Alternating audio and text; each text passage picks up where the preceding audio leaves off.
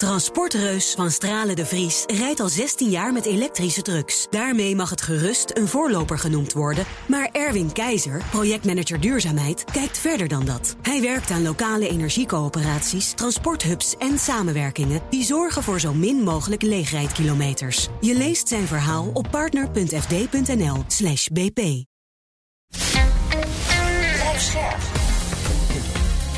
BNR Nieuwsradio. Boekenstein en de Wijk. Hugo Reitsma. Welkom bij Boekenstein en de Wijk. Het is maandag dag 628 van de oorlog in Oekraïne. Dag 38 van de oorlog tussen Israël en Hamas. Heel deprimerend, alles bij elkaar. Maar we beginnen vandaag met goed nieuws, toch? Wat? Eindelijk. Ja. Wat Wat? nou, eh, Hugo? Morgen liggen we in de boekwinkel. We? Boekenstein en de Wijk. Ah, Jij ligt er. Ja, ja. Nou ja, ik, ik heb ja, het we dan. daar. Met z'n drieën is, dan. Maar eh, je hebt, eh, Hugo heeft het vooral geschreven. Ja. De verzamelde kennis van eh Boekenstein en de Wijk. En eigenlijk al onze gasten. Hè? Dus van de theatertour van voor de zomer, waarin we de toekomst bekeken. Maar ook met gebruik van de beste uitzendingen eigenlijk die we daarover eerder hebben gedaan. Ik, ik telde uiteindelijk meer dan 40 experts die we opvoeren in dat boek. Over hoe we in deze ellende terecht zijn gekomen. En of de wereldorde nog is te fixen. Zeg, en gaan die boekwinkels nou vannacht al open? ja, middernacht schijnt. Althans, dat stel ik me zo voor. Ik denk dat mensen Dat wel even moeten gaan dat kijken. rijen voor de boekwinkel staan. Dat denk ik Ja. toch wel. Dat kan bijna niet anders. Was de, laatste, de laatste keer dat ik dat zag was bij eh, het verschijnen van de laatste Stones LP. Nou ja, dit is net zoiets, maar dan zeg maar op Ja. geopolitiek terrein. Ja, exact. Ja. Dus ik denk dat dat wel kan. Er zijn, er zijn mensen die zijn zo verslaafd aan de podcast, die moeten dat boek natuurlijk hebben. Dat is een collectors item, toch? Absoluut. ja. Boekenstein en de Wijk voorspellen de toekomst. Haast u naar de boekwinkel tegen middernacht. Ik had een jongen in mijn podcast, die kroop in mijn DM. Dat kan tegenwoordig bij Twitter, ik weet ook niet waarom. En die zei van, ja, ik, ik wil, jullie spreken veel te weinig over Oekraïne. En ik ben totaal gewend aan een Oekraïne-podcast. Die, die mensen heb je dus, dat zijn gewoontedieren, weet je wat? Die willen gewoon Oekraïne, daar moet je dan ook eindeloos mee doorgaan. Alleen maar Oekraïne. Maar ja, wij hebben al wat aan Oekraïne gedaan. Nou ja, Dat, en zou weet je, dat eh, zou je toch denken? Laten we dan vandaag inderdaad maar weer, zoals elke keer, Oekraïne en Israël doen. Toch? Precies, wij zijn genuanceerd. Dus willen jullie beginnen bij dag 628 van de een of dag 38 van de ander? Allebei tegelijkertijd, denk ik. Want, eh, Ja, even, een vergelijk, ja, even Huh? een vergelijk maken tussen die beide conflicten. Want dat is toch wel boeiend. Ik denk dat veel mensen zich dat niet realiseren. In Oekraïne-Rusland wordt gewoon niet gesproken. Is geen diplomatie. Op de achtergrond af en toe is een beetje. En dan ging het over de graandeals. Maar voor zover ik het nu zie, is dat ook. Van de, eh, eh, ja, gebeurt dat ook niet meer. Dus er wordt gewoon niet meer gesproken. Dat is gewoon op elkaar, met elkaar oorlog voeren, op elkaar losrammen in de hoop dat iemand wint. Nou, dat is heel lastig op dit moment, gaan we straks wel over hebben. Maar het interessante van het conflict in het Midden-Oosten, dat daar volop sprake is van, eh, van diplomatie. Zelfs Mark Rutte is er naartoe gegaan. Ja. En, eh, maar die speelt daar geen hoofdrol. Dat is natuurlijk, eh, de hoofdrol is weggelegd voor Biden en Blinken, zijn eh, minister van Buitenlandse Zaken. Maar wat je dus ziet is dat daar eh, veel meer dynamiek gaande is in dat eh, conflict. Dus je, je, je kan er ook van uitgaan, hè, over voorspellen van de toekomst, eh, zoals eh, we dat doen in het boek, eh, dat je redelijk kunt voorspellen dat dit conflict op een gegeven moment tot een eind komt. Dat zal geen jaren gaan duren. Dan moet er iets komen. En ook de stappen die daarna komen, die kun je ook redelijk uittekenen. En die dienen zich al aan, omdat ehm, eh, zowel Biden als Blinken ook de contouren aan het leggen zijn voor zo'n nieuwe orde daar in het eh, Midden-Oosten. Hm. Ten eerste probeert ze de zaak niet verder te laten escaleren. Dat probeert Biden trouwens ook eh, te voorkomen in, eh, in Oekraïne. Dat is dus eigenlijk hetzelfde. Eh, maar voorts zie je natuurlijk gewoon van wat moet er dan voor bestuur op poten worden gezet in Gaza? Nou, dat soort discussies die lopen nu al achter de schermen. Nou, dat is met het Oekraïne-conflict totaal niet aan de orde. Nee. Ja, en dat is natuurlijk een Ja. belangrijk verschil. Dat betekent nog niet dat er echt ook een diplomatieke oplossing komt. Maar het feit, praten is al heel erg belangrijk. Dat zie je inderdaad in het Midden-Oosten. Dat Qatar Blinken ontvangt, dat Egypte erbij betrokken is en, en noem maar op. En dat je inderdaad, eh, eh, nou er zullen ongetwijfeld wel, wel geheime besprekingen zijn. Ik ben niet waar. Maar het is, eh Zelensky kan geen- niet bewegen en Poetin wil ook helemaal niet bewegen. Ik, ik, dus- denk op het ogenblik niet, aan Jan. Ik kan me dat niet voorstellen. Er zijn wel vredesoverleggen laatst nog in Malta. Uh, maar dat was eigenlijk geïnitieerd door, uh, door Zelensky zelf met zijn 10-punten-programma. Maar, zonder Rusland. Ja, maar er wordt, ja, exact. En dat is natuurlijk ook de zwakte daarvan. Want ik bedoel, ja, je kan er wel over praten, maar dat heeft niet zoveel zin als de tegenstander niet aanwezig is. Maar ik zie niet op dit ogenblik dat er nog enige discussie is over bijvoorbeeld die graandeel. Turkije zou wat doen, maar daar hoor ik ook weinig van op dit ogenblik. Ja. Hmm. Het komt ook omdat het met die graandeal, het gaat nu wat beter, hè? Daar gaan we het straks over hebben. Er zijn honderd schepen doorheen. Ja, nou ja, vertel maar, want dat is wel belangrijk wat daar gebeurt. Ja, dus dan gaan we gelijk over op Oekraïne. Hè? Dat was een stuk in de New York Times, wat de, de, de commander van de Oekraïnse marine. Hè? Die zegt, uh, nou, wij zijn trots. De Russische marineblokkade van Odessa, die zo verschrikkelijk is geweest, die is eigenlijk de facto gebroken. Er zijn nu honderd schepen daardoor. Overigens was afgelopen week weer een, incident doordat er iets beschoten werd. Maar dat is niet van die aard dat men denkt dus dat het afgelopen zou zijn. En dat is ontzettend belangrijk. Hè? Alle militaire analisten zeggen natuurlijk van de, de capaciteit van Oekraïne om te kunnen exporteren is minstens zo belangrijk. Hè? Als uh, militaire uh, exercities, omdat ja, Oekraïne is geen eh, viable state zonder export. Hè? Ja. En dat lijkt dus nu hersteld te worden. Hoewel het 100 schepen, ja, daardoor is natuurlijk nog wel, nog wel veel te weinig, maar het is meer dan niks.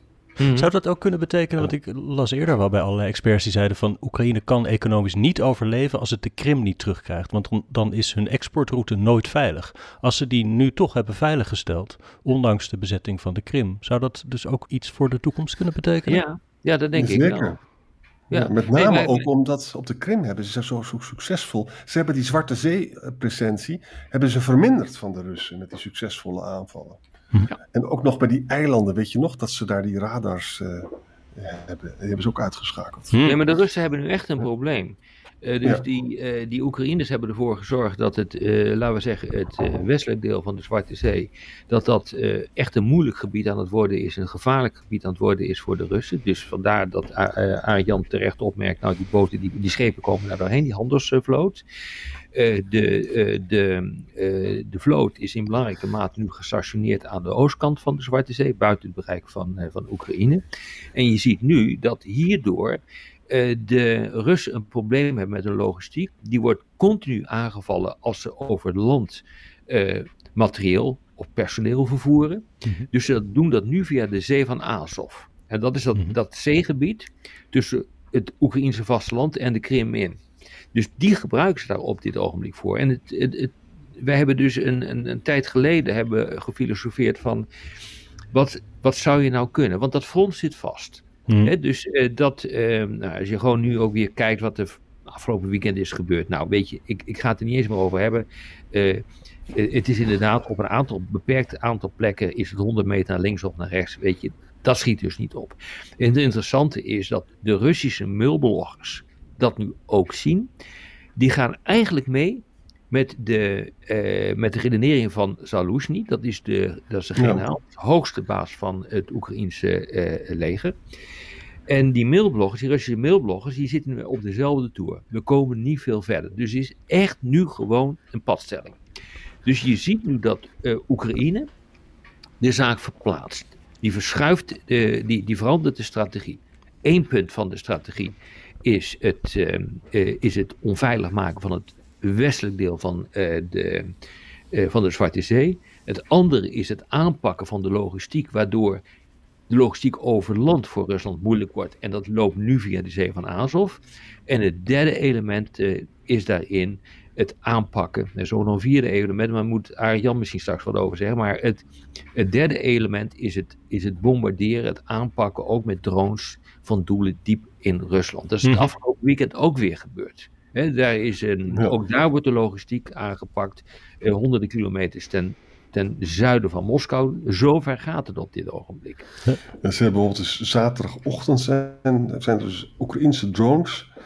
Zijn onder Moskou hebben ze dus treinen en, en oliedepots. Dus logistiek hebben ze ondermijnd. Hè.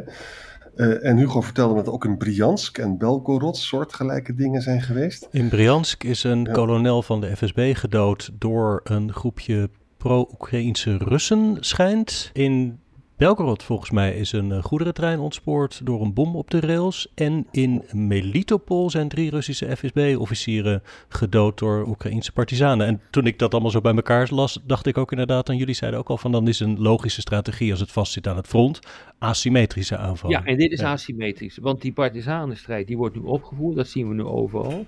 Er zijn wel kaartjes in omloop waarin je ongeveer kunt zien waar die partizanen zitten. Die zitten onder andere in Luhansk, daar hebben ze vorige week een, eh, een operatie uitgevoerd. Melitopol is echt een heel vervelend centrum voor de Russen, want daar zitten er namelijk veel. Dus uh, dat is ook precies het vierde element van die, uh, van die strategiewijziging uh, die ik net heb genoemd. Volgens mij is dit er echt aan de hand. Als het vastzit op het front, ga het, ga het asymmetrisch doen. En dat, dat is dit. En volgens mij is het doel van die nieuwe strategie om gewoon een goede onderhandelingspositie te krijgen aan de onderhandelingstafel. Want je, Ja, kunt, er ook, je kunt er ook niet meer winnen met deze strategie. Dat denk ik ook. En we hebben vaak over Melitopol gesproken. We hebben ook al vaak gezegd, ja, daar schijnen partisanen te zitten. En nu zien we dus ook echt het effect. Hè? Als je dus een militair hoofdkwartier eh, een bomaanslag pleegt, drie officieren dood. Dat is nogal wat. Ja. En, eh, dus, maar dat is inderdaad de situatie. Eigenlijk is het zo dat Oekraïne weet dat het oorlog niet kan winnen. Rusland weet dat eigenlijk ook. En die asymmetrie die zou dan heel misschien kunnen leiden tot onderhandelingen. Ja, dat zou, dat zou een. Ja, voorspel. Nou ja, we zijn begonnen dat wij de toekomst kunnen voorspellen, kennelijk. Wat helemaal niet kan, maar goed. Ehm, maar dit zou inderdaad een, een voorspelling kunnen zijn die wel eens uit zou kunnen komen. Ondertussen begrijp ik dat Duitsland nou twee dingen doet. Die, die verdubbelen hun eigen bijdrage aan Oekraïne, maar in Europa zouden ze juist weer dwars liggen. Ja, dat is wel interessant hoor. Borrell had dus een, een soort plan gemaakt waarbij dus de, de hulp 20 miljard zijn voor de komende militaire hulp, hè, voor de komende vier jaar EU-hulp. Dat is dus 5 miljard per jaar. Eh, natuurlijk in een poging om dat vast te leggen, omdat het misschien aan, aan gekrabbeld wordt en ook vanwege de Trump-gevaar. Duitsland vindt dat te hoog om zoveel eh, met elkaar vast te leggen. Maar doet zelf, en dat met name bij Beerbok, maar ook Pistorius, weet je, minister van Defensie, dat de Duitse militaire hulp wordt komend jaar dus verdubbeld. En dat gaat dus naar 8 miljard zelf. Dat is veel, ja, dat is veel meer dan eh, Frankrijk geeft. Er wordt niet gesproken over de Taurus, maar het is wel heel duidelijk dat Duitsland zijn beste beentje voorzet. En ook onder de indruk is van de, van de, van de angst dat het misschien allemaal zou kunnen opdrogen in de Ja, toekomst. ja. Mogen we nog even één asymmetrische reactie eh, noemen? Eentje. En dan moeten we naar de volgende oorlog. Ja, klopt. Nee, we hebben, dat is toch wel belangrijk hoor. Afgelopen weekend eh, heeft eh, er een enorme aanval op Kiev plaatsgevonden. Ja. Dus omdat het vastzit bij het front, zie je dus dat Rusland ook asymmetrisch reageert. Namelijk zo'n aanval op Kiev. Dat is een van de allergrootste aanvallen in, voor de eerste keer in anderhalve maand trouwens. Met eh, volgens mij 31 speciale drones, ehm, raketten, kruisraketten, zelfs weer luchtdoorraketten zijn afgeschoten op Kiev. Ja, hoe het voor elkaar krijgt. Sommige zijn tegengehouden door de Patriot, maar dit was wel eventjes ehm, een probleem hoor voor, eh, voor Kiev. Maar dit is waarschijnlijk iets wat we nu vaker gaan zien, omdat ja, als ze tenminste voldoende eh, raketten hebben, want ook daar hebben ze een probleem mee. Maar dit is wel iets wat we waarschijnlijk vaker gaan zien, ehm, omdat het vast zit bij het front. En we weten niks over eh, slachtoffers en zo. Hè? Dus de informatie Nee. is schaars. Ja, Ja. zeker. Arjan, jij had een beetje informatie over hoe het er nou operationeel in de Gazastrook eh voor stond. Dat, dat, het klonk net heel overtuigend wat je daarover zei. Nou ja, weet je, ik moet daar heel bescheiden zijn, want er is een ongelofelijke informatieoorlog aan de Ja, gang. Hè? Om, om een voorbeeld te geven, eh, professor Bart Wallet zei gisteren in Nieuwsuur van... eh, ja, we, we weten natuurlijk niet zeker of er onder dat ziekenhuis ook eh, daadwerkelijk Hamas zit. Hè? Ja, als En- mocht dat- Ja. Ja, mocht dat dus niet zo zijn, dan zou dat een groot probleem voor Israël natuurlijk kunnen worden. Maar de kans dat het er wel is, lijkt me niet onaanzienlijk. Maar goed, wie ben ik? Hè? Nou ja, het Nou, ligt wel voor de hand. Kijk, Ja, Kijk, je hoeft alleen maar naar eh, de, de kaart van, ehm, eh, van Gaza te kijken. En je ziet dan Gaza-stad, zeer druk bevolkt. Op het moment dat je daar hoofdkwartier in hebt. En je, je moet dat daar doen als Hamas. Niet in het zuiden, waar eh, veel minder mensen wonen. Of helemaal in het noorden, waar ook minder mensen wonen. Maar je moet dat doen in het meest druk bevolkte gebied. Want dat is ook een bescherming van je eigen hoofdkwartier. Ja. Nou, als jij eh, 480 kilometer gangen, zoiets is het naar het schijnt, gaat aanleggen onder die stad.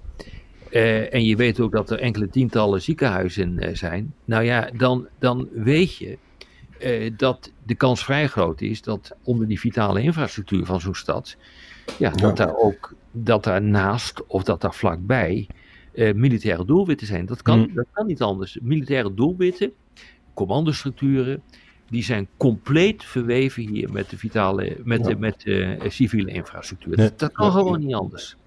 Ja. Nou, de, de, de, de cijfers zijn heel erg treurig, maar de berichtgeving is tegenstrijdig en dat maakt me een beetje bescheiden. Ik zal je één voorbeeld geven. Eh, Israël zegt dat ze dus wel diesel hebben gebracht bij die ziekenhuizen, Hm. en, maar dat Hamas dat tegenhoudt. Ik, ik weet dus gewoon niet of dat waar is. Of- iedereen schreeuwt daarover. Nee, maar het schijnt ook zo weinig te zijn dat eh, de generatoren daar, eh, generatoren daar een uur mee eh, kunnen draaien. Dus daar heb je ook niks aan. Dat lijkt mij dan ook, ja. Nou, er zitten dus eh, veel ziekenhuizen zitten drie dagen zonder watertijd en een heel klein beetje internet. En dat zijn overigens wel, jongens, 20 van de 36 ziekenhuizen. Dat, dat vind je dan weer bij The Guardian, zo'n zinnetje. Hè? Die functioneren niet meer. Ja. En de- er er sterven dus patiënten door tekort aan elektriciteit. En er wordt gesproken over evacuatie. Maar dat lukt, met name bij het Al-Quds Hospital, maar dat lukt dus niet door shelling en shooting. Nou, wat er allemaal van waar is, weet ik niet. Ik, ik zou mij niet kunnen voorstellen dat Israël daar gewoon mee doorgaat. Het lijkt mij dat je dan toch zelf de e- eva- evacuatie doet. Maar daar hoor ik verder ook niks over. Het is volstrekt onduidelijk wat daar Er zitten nog veel mensen hoor. In het Al-Shifa Hotel, eh, Hospitaal. eh, daar zitten er nog 600 tot 650 patiënten, 200 man personeel. Ja. Ja, het valt nog wel mee. Ik bedoel, maar je kan het er ook niet zomaar uithalen zonder dat eh, de hele boel er in elkaar stort. En de patiëntenzorg helemaal naar nul wordt gereduceerd. Sommige mensen kan je gewoon niet verplaatsen volgens mij. Ja. En dat is natuurlijk ook het argument dat gebruikt wordt.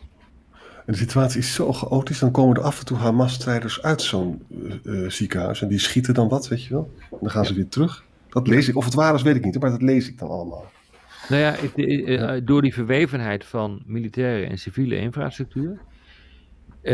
kan je bijna een onderscheid niet meer maken. En dit is een asymmetrische oorlog. Dit is een oorlog waar strijders, dus niet een regulier leider, eh, leger, tekeer gaat. En die gebruiken altijd per definitie eh, de, eh, de civiele infrastructuur en de burgers als schild. Dat doe je gewoon. En je, dan heb je er ook baat bij dat er zoveel mogelijk burgerslachtoffers eh, vallen. En de, Hamas kan dit natuurlijk vrij snel oplossen door alle gijzelaars te gaan vrijlaten, maar dat doen ze niet. Dus eh, ze, hebben ook, ze hebben hier ook belang bij. Ze hebben ook belang bij de Mhm. enorme demonstraties die op dit ogenblik worden gehouden in sommige Europese steden. Hm. Zoals we dit weekend weer hebben gezien, Ja. hè? Ja. Ja, zeker. En, en ze hebben ook belang bij een, eh, een eh, agentschap van de VN voor Pal- Palestijnse vluchtelingen. Die zegt van jongens, over 48 uur vertrekken we, want er is gewoon geen brandstof meer. Dus het, heeft zin, het is zinloos dat we hier zitten. Daar hebben ze ook belang bij. En ze hebben er ook belang bij dat de druk wordt uitgeoefend door Palestijnen buiten eh, ehm, eh, eh, buiten het Midden-Oosten, maar ook in het Midden-Oosten, waar nu zeg maar Palestijnen met een Brits paspoort zeggen van Sunak, Britse premier, probeer een staakt het vuren te bewerkstelligen. Dat is gewoon allemaal in het voordeel van Hamas.